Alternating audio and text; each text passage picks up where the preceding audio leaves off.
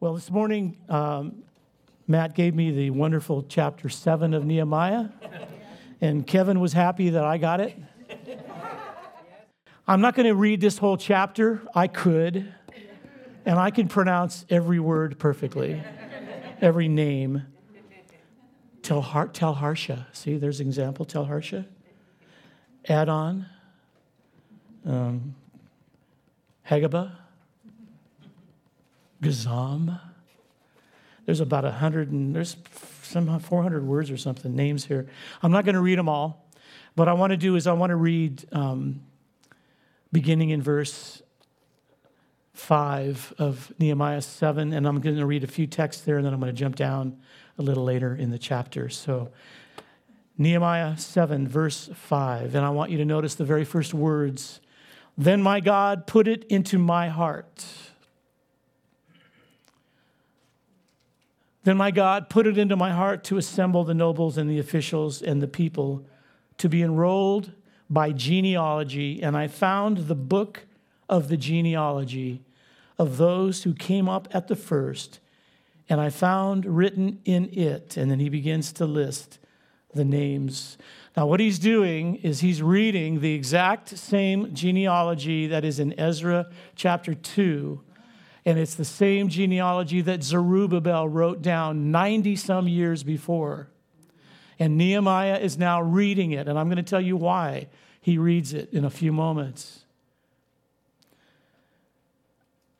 But then, if you jump down to verse 61, it says, The following were those who came up from Tel Malah, Tel Harsha, Cherub, Addon, and Immer, but they could not prove their fathers' houses nor their descent, whether they belonged to Israel. So there were some now who were among them that couldn't prove that they were truly Israelites by their genealogy.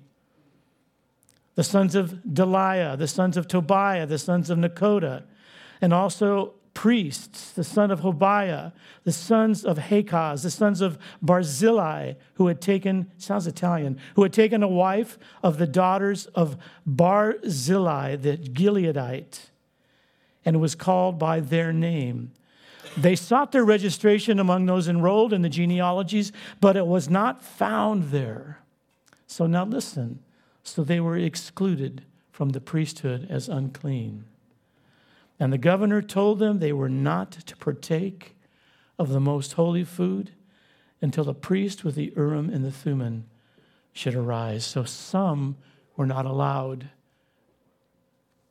to be counted as among true Israelites. I'll tell you why that's so significant in a couple of moments as well. And then if you jump all the way down to verse 73, so the priests, the Levites, the gatekeepers, the singers, some of the people, the temple servants, and all of Israel lived in their towns. And when the seventh month had come, the people of Israel were in their towns. Father, I pray for this time together this morning that uh, this text of Nehemiah 7 would speak to us.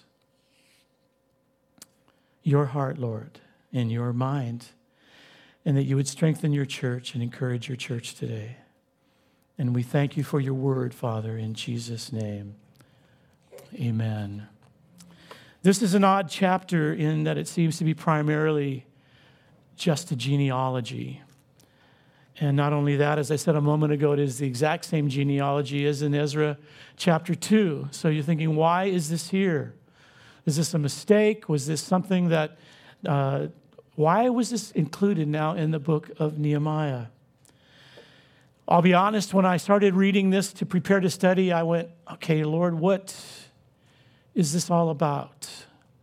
We know that all scripture is God breathed and that it's profitable for teaching, for reproof, for correction, and for training in righteousness. Paul told Timothy that. So we know that nothing in scripture is there for just no reason. There's a purpose that God has wanted this to be part of the canon of Scripture, that this is included in Nehemiah's writings and Nehemiah's records.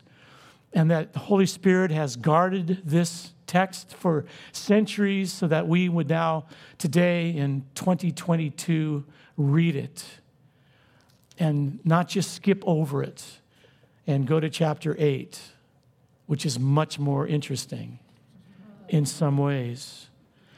And I asked myself this week, Holy Spirit, what do you have us to glean from this text today? What will lead us to a deeper love and devotion to Jesus Christ?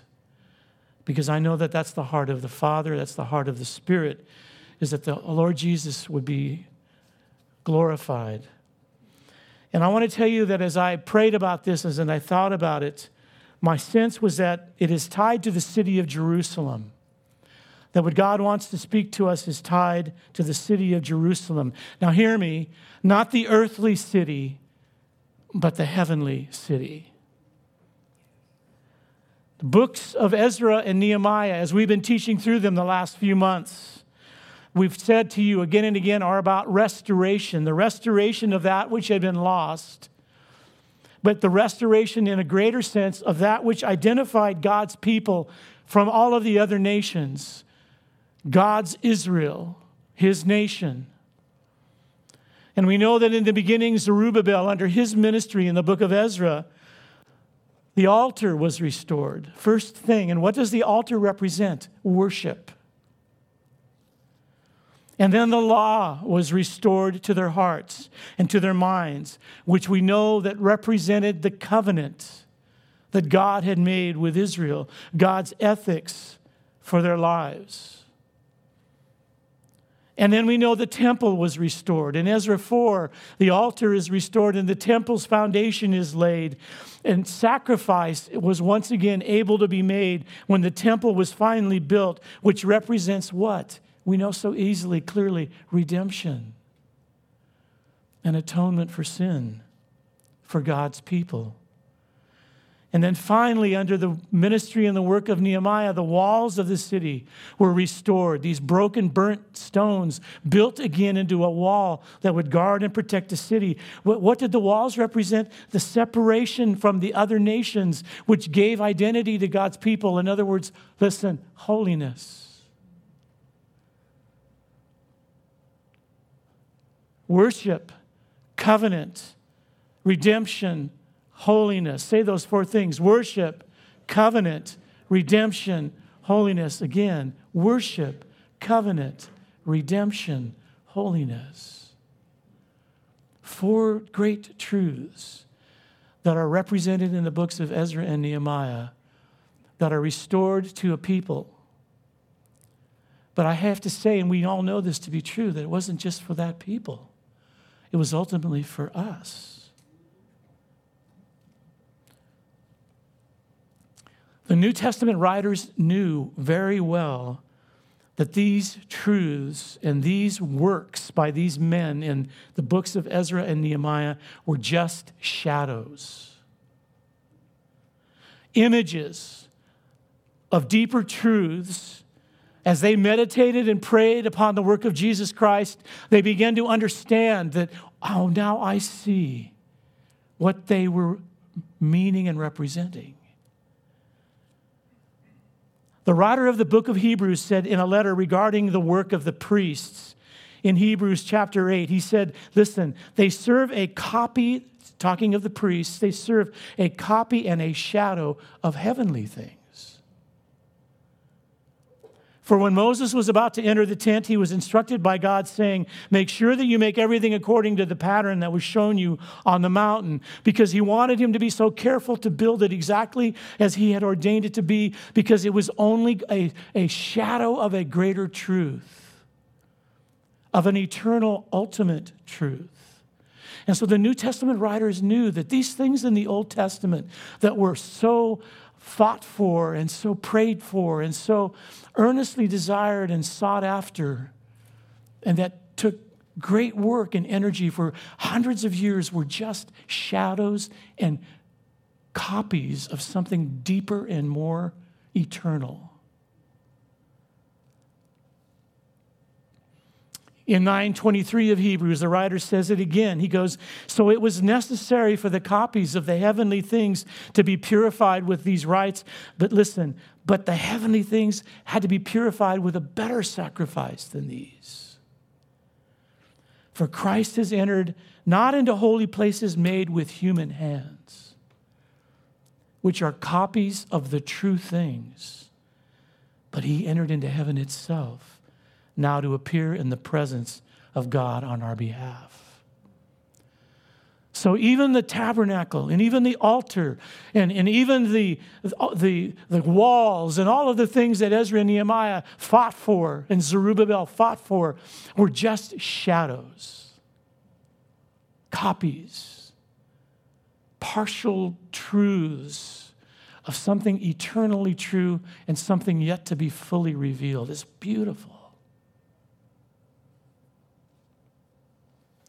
So if the altar and the temple and the tabernacle are just copies, if they're just shadows of what is true, is not it also true that the city of Jerusalem itself is a shadow of something greater? Listen, of something truer. And the answer, of course, that's a rhetorical question, is yes. And so I've entitled my teaching this morning, Mount Zion, the city of God. Because this is all about Jerusalem in Nehemiah, but it's about earthly Jerusalem. I had the fortunate uh, opportunity to be in Israel uh, three or four years ago. And I was fortunate because I was able to see Israel not as a, in a tour, but as a person who would maybe be living there.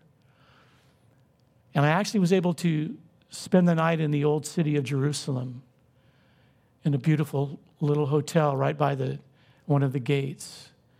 And then I preached the following morning in a Arab speaking church, Christian church in the old city of Jerusalem. And it was so wonderful to be there and to, to look upon the city and to go up to the Mount of Olives and to look at the temple and the mount and to see the city and the walls and to see probably where Jesus had entered the city at times and it was just, it's an amazing thing. But I want to say to you, as I stood before the Wailing Wall, and I probably told the church this when I came back, as I stood before the Wailing Wall, watching the Jews uh, stand there and, and wail as they prayed, and all of the uh, gyrations that they went through in their devotion, I thought how far they are from the truth. Because they were only as close to what they knew to be where the temple was as that wall. And I thought, I'm standing right next to you, and I'm the temple of God now. And you don't understand that or know that. And so, what we've fallen into, even in 21st century Christianity, is a romanticism of the old city, the city of Jerusalem. And I, I love the city of Jerusalem. I'm thankful if I was able to go there.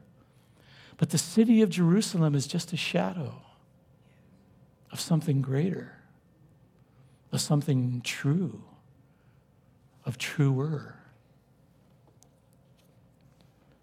What does the city of Jerusalem foreshadow? What is it a copy of?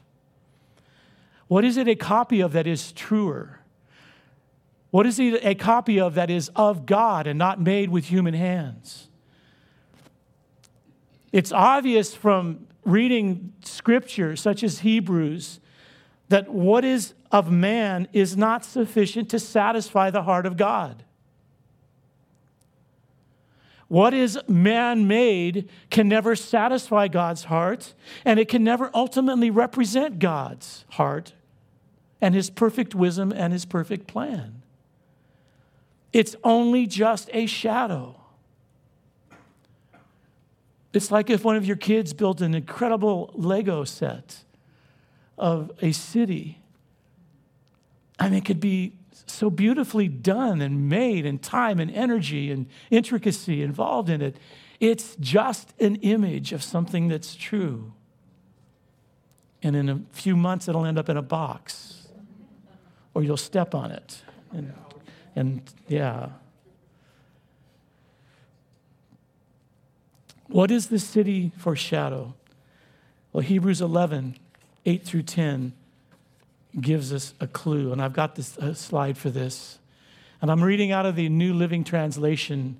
This is Hebrews 11, 8 through 10. And it says this It was by faith that Abraham, now listen to these words, that Abraham obeyed when God, God called him to leave home and go to another land that God would give him as his inheritance. And he went without knowing where he was going. And even when he reached the land that God had promised him, he lived there by faith, for he was living like a foreigner, living in a tent. Even when he got to the land, he still lived by faith as though he had not yet reached the land. And so did Isaac and Jacob, who inherited the very same promise as did Abraham. Because Abraham was confidently looking forward to a city, listen, with eternal foundations, a city designed and built by God. I love that text. That's one of my favorite texts in all of Scripture. For I love it for so many reasons. I love it, first of all, because of Abraham's faith. Something had been dropped into the heart of Abraham to where he knew there was something more, there was something better, there was something eternal that he did not find even when he entered the land.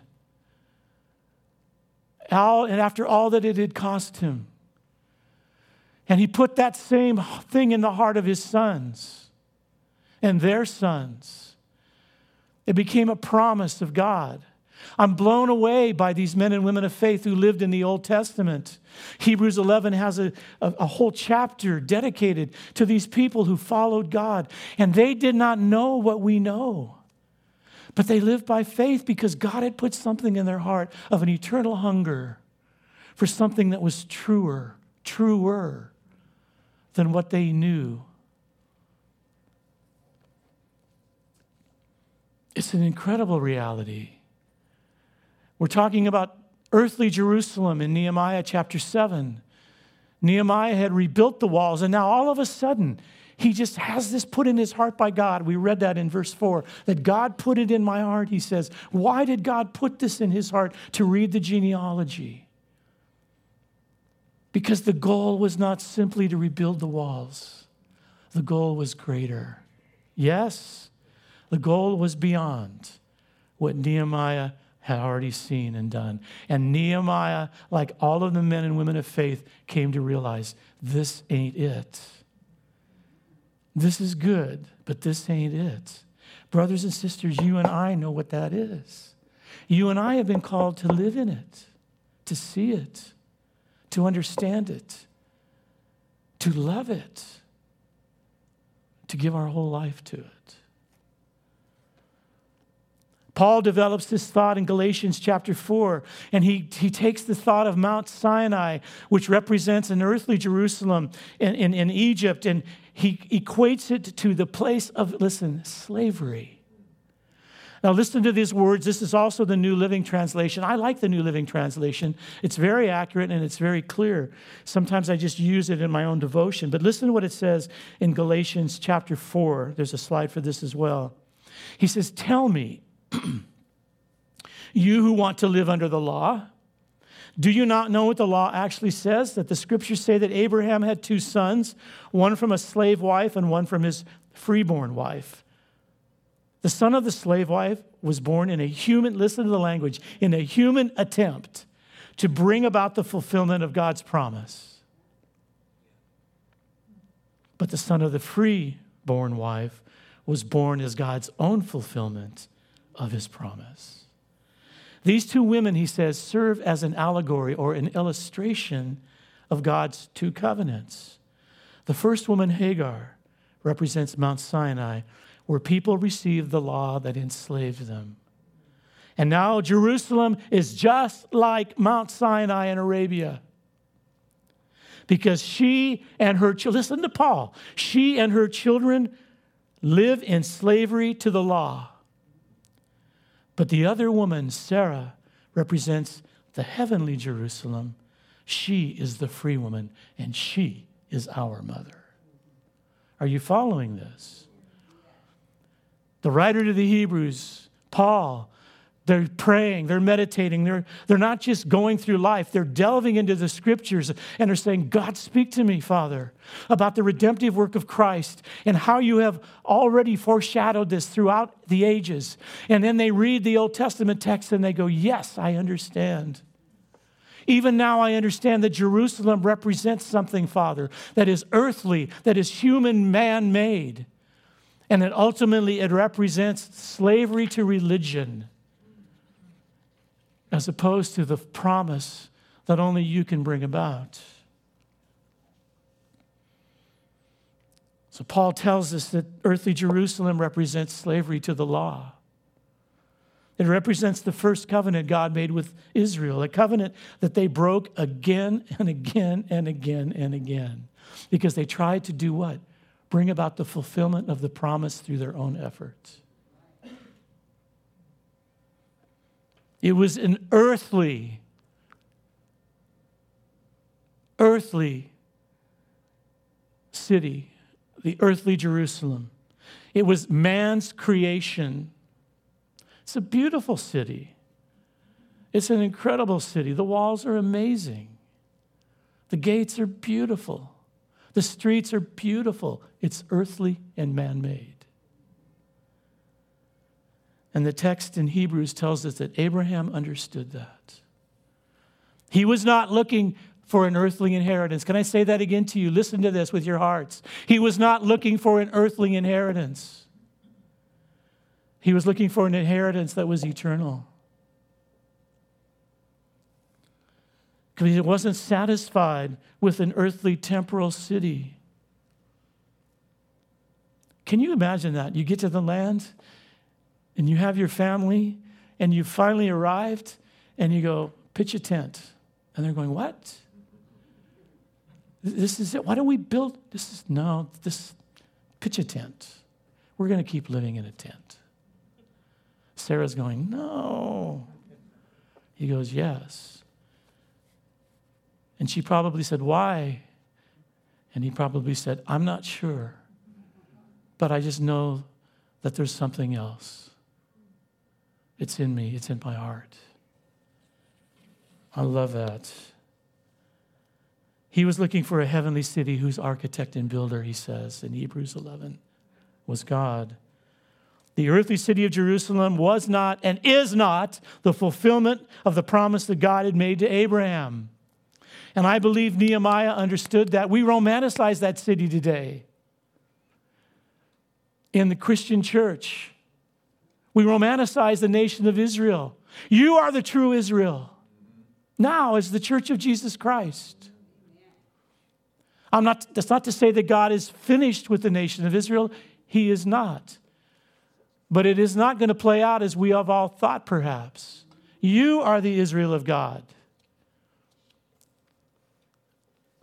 And that earthly city only represented something that was man made, and it still does. And it still represents a place of slavery. And what I'm saying is an abomination to many Christians right now. And it's because of the difference in theology of how we understand these things. And that's okay, we can differ. And there's room for us to see things and grow. And I have to tell you, it's taken me many years to come to where I am this morning as I preach this to you. And it has to do with eschatology, what I believe about the last days, and biblical theology, how I see all of Scripture. We're still brothers, those who disagree with me. But this is important for us because it propels us to live a life in a different way, hopefully. Nehemiah knew that this was not the promise, the fulfillment of the promise. So that's why he was intent on bringing to their remembrance those who had come out of exile with Zerubbabel almost 100 years before. It's as almost as though God's saying to him, Remind them of whose shoulders they stand on. God put it into my heart to assemble the people, he said, and to, to be enrolled by genealogy, to read the genealogy, and then to re enroll them by genealogy. God put it into his heart to search out the book of Zerubbabel and to find the listing of that first people that came out of Babylon to once again establish the city of Jerusalem. They were pioneers. They had great faith. They had faith to venture out of a very wonderful life, probably in Babylon in many ways. A luxurious life, perhaps, a comfortable life, a familiar life.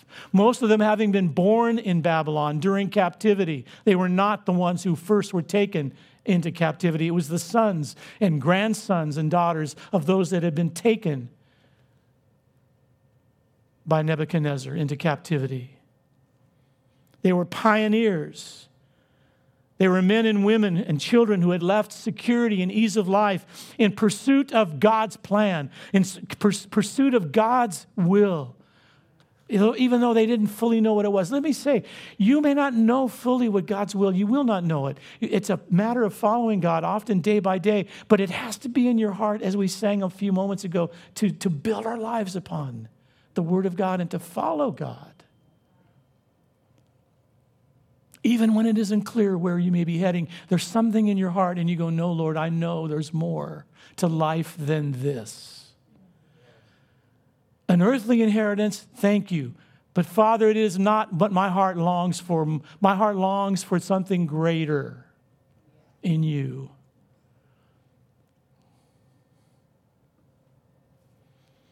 And I'm sure that those people that first left Babylon and went to Jerusalem with Zerubbabel were not always strong. We know they weren't. We have an account of it in Ezra. They got burned out and they got afraid and they quit building.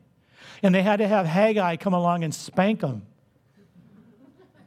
and other prophets. Keep going, keep going. But God, listen, God saw them. And God knew their hearts, and He honors them now with the reading of this genealogy under Nehemiah. And it's almost as though Nehemiah is reminding them of this great cloud of witnesses whose shoulders they now stood upon. Hebrews 12:1 speaks of this same truth for us today. Following on the heels of that great chapter 11 that gives the amazing faith of all of the men and women in the Old Testament who lived their lives by faith, not knowing fully where they were going, not knowing fully what God was going to do, not understanding the plan of God with the clarity that you and I have. They lived their lives by faith and they died in faith, never having fully realized it or seen it. Hebrews 11 tells us. And some of them died horrible deaths because of that faith, and yet they continued in faith. And so God honors them in the scriptures in Hebrews chapter 11. And so chapter 12 verse 1 reminds us of this. And it says in Hebrews 12:1, "Therefore, since we are surrounded by such a great cloud of witnesses to the life of faith, let us strip off every weight that slows us down, and especially the sin that so easily trips us up. And let us run with endurance the race that God has set before us. And I ask myself this question Whose shoulders do I stand on today in my faith? Are we aware of those that have gone before us? Forging a way for you and I in a faith that we so often take for granted so easily. The great price that was paid by men and women, many of them young, dying in faith, some of them.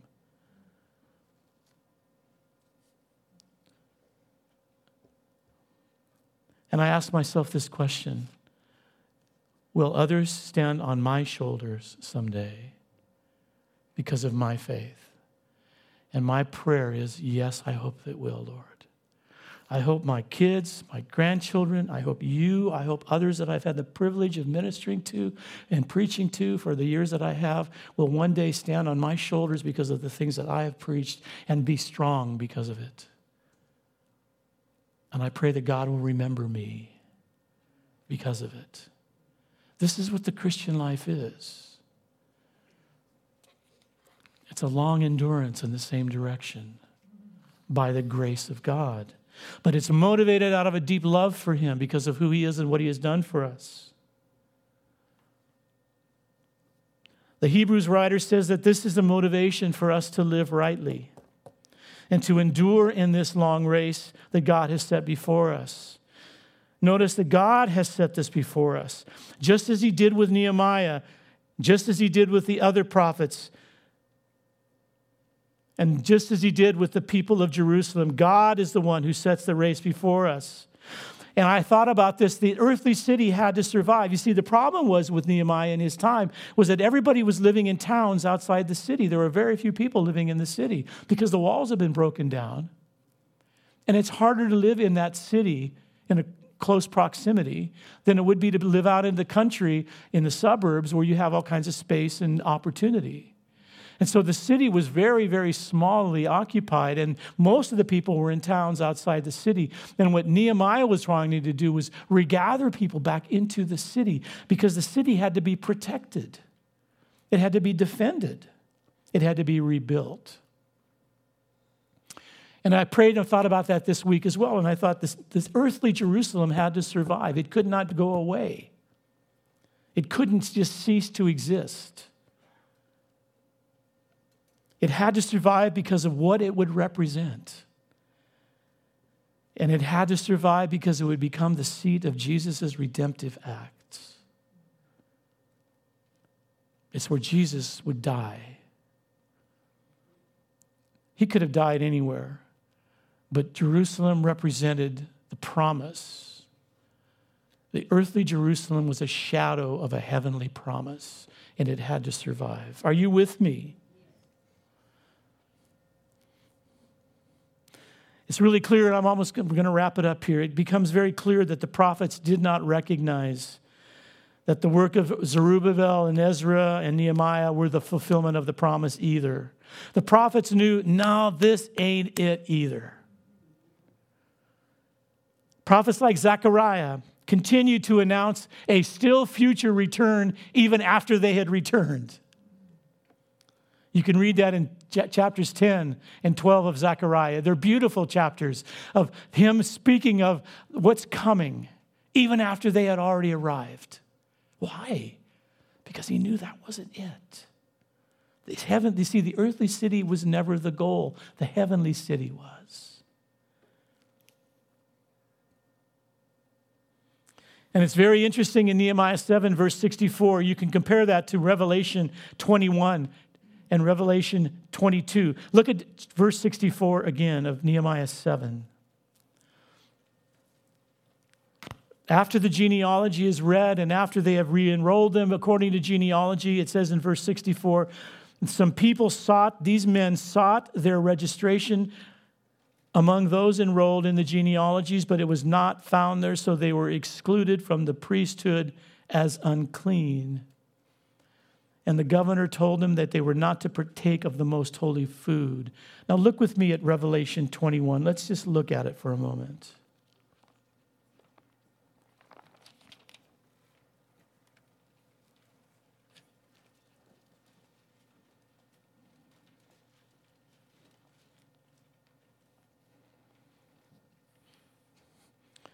Revelation 21 is speaking of the new Jerusalem a new heaven and a new earth, verse 1.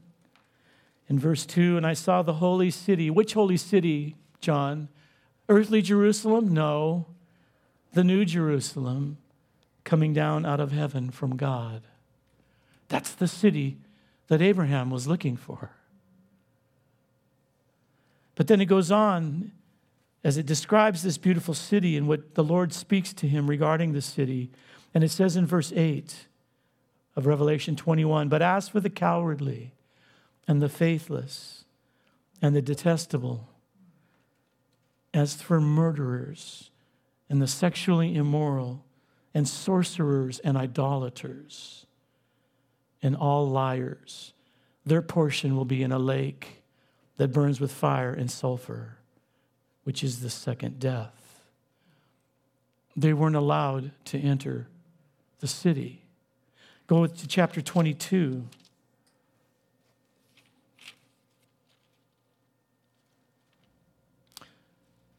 Actually, if you go down to verse 26 of chapter 21 first, verse 26 of 21. They will bring into it the new Jerusalem, their glory and the honor of the nations, but nothing unclean will ever enter it, nor anyone who does not who does what is detestable or false, but only those who are written in the Lamb's genealogy. are you a part of the Lamb's genealogy? Now go to chapter 22, verses 14 and 15. Blessed are those who wash their robes so that they may have the right of the tree of life and that they may enter the city. What city, John? The New Jerusalem by its gates. You see, outside are the dogs and sorcerers and sexually immoral and murderers and idolaters and everyone who loves and practices falsehood. So even in Nehemiah's day, he wouldn't let certain ones in because they weren't really verified as being holy in the sense that they needed to be of the true genealogy.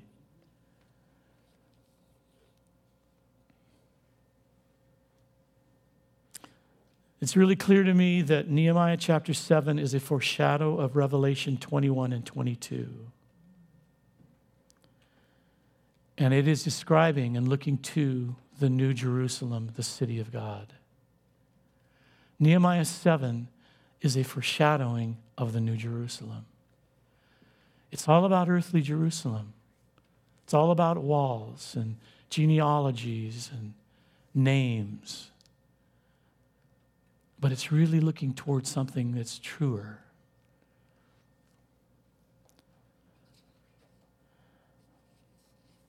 And I want to close by reading Hebrews 12, 18 through 29, if you turn there with me. I do think we have a slide for this if you don't have a Bible. I'm reading out of the ESV in this text. I'm going to put this all together in your minds here in just a second. Hebrews 12, 18 through 29. Incredible text, incredible wisdom, incredible revelation by God for this writing. For you have not come to what may be touched a physical mountain, a blazing fire and darkness and gloom and a tempest and the sound of a trumpet and a voice of the, whose words may the hearers beg that no mess, further message be spoken. He's speaking of Moses and the Mount Sinai and the ropes around the, the mountain and the, that don't touch the mountain, that chapter, and even when the animals touched it, they died, and you better not go touch the mountain. He's saying, You've not come to that. That's a physical mountain, that's an earthly mountain. He said, That was only a picture of something greater. For they could not endure the order that was given. If even a beast touches the mountain, it would be stoned. Indeed, so terrifying was the sight that Moses said, I tremble with fear. But you, you, we have come to Mount Zion and to the heavy, to the city of the living God the heavenly Jerusalem, and to innumerable angels in festal gathering, and to the assembly of the firstborn who are enrolled in heaven, and to God, the judge of all, and to the spirits of righteous made perfect, and to Jesus, the mediator of a new covenant, and to the sprinkled blood that speaks a better word than the blood of Abel. Notice the emphasis of this text. The assembly of the firstborn in festal gathering is what? Worship. Jesus, the mediator of what? A new covenant. The sprinkled blood, speaking of what? Redemption. The spirits of righteous men made perfect, speaking of what? Holiness. The same four words that we found in the beginning of, of Nehemiah chapter 7 worship, covenant, redemption, holiness. Worship, covenant, redemption, holiness. This is the new Jerusalem. What Nehemiah and Zerubbabel and Ezra came to restore was worship, covenant, redemption, and holiness. And now in Hebrews 12, those are all found in the city, the new city, the heavenly city, Jerusalem. This is what this life is all about for us, brothers and sisters. This is what the church is and why it exists. It's not something we add to our life on Sundays. It's not something we try to work into our schedule. The church is the gathering of the people of God who understand these deep truths of what life is really about, who live by faith in a fallen world, and who walk a narrow path that no one else will walk, who are willing to pay a price to find what true life is in Christ. This is what this life is about. The church is not only the bride of Christ, but it is also the new Jerusalem of God on the new earth.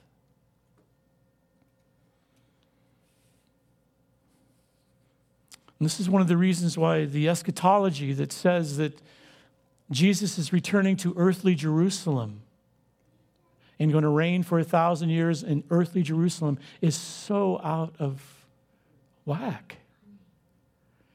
The, new, the, the earthly city of Jerusalem was a place of slavery.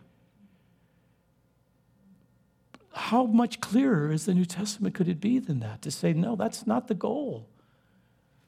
The goal is the heavenly city. Why would he come to that city?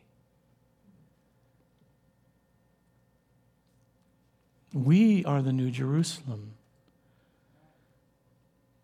Revelation 21 describes the New Jerusalem and the new creation of God.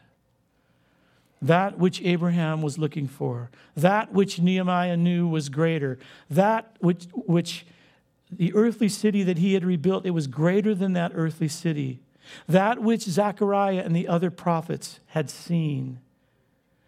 And we know from Scripture that that New Jerusalem will be the eternal dwelling place of God with man on the new earth.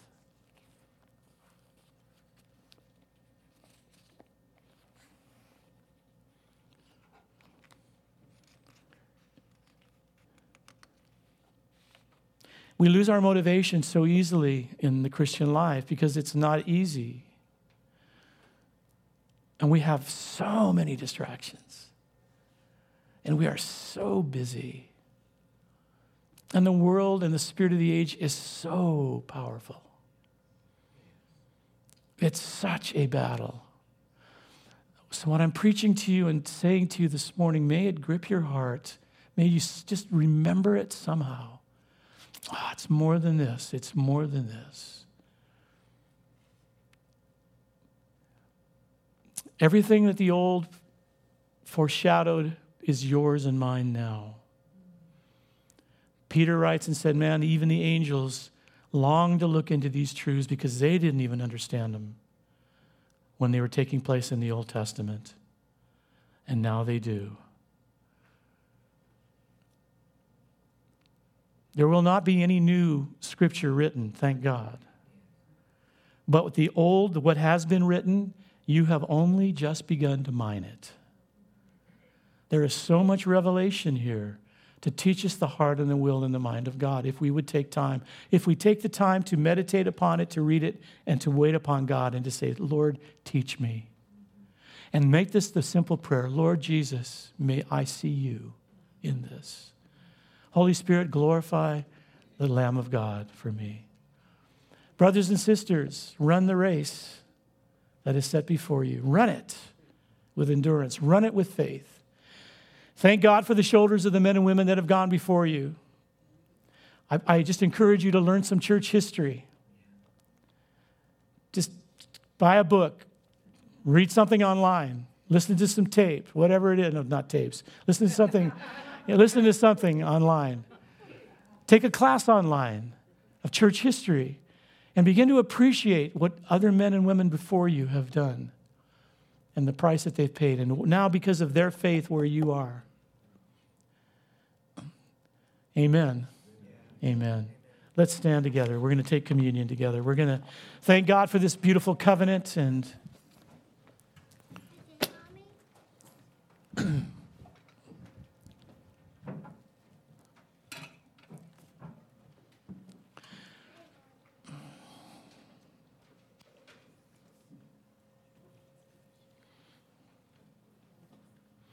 Such wisdom, Father such wisdom, Lord.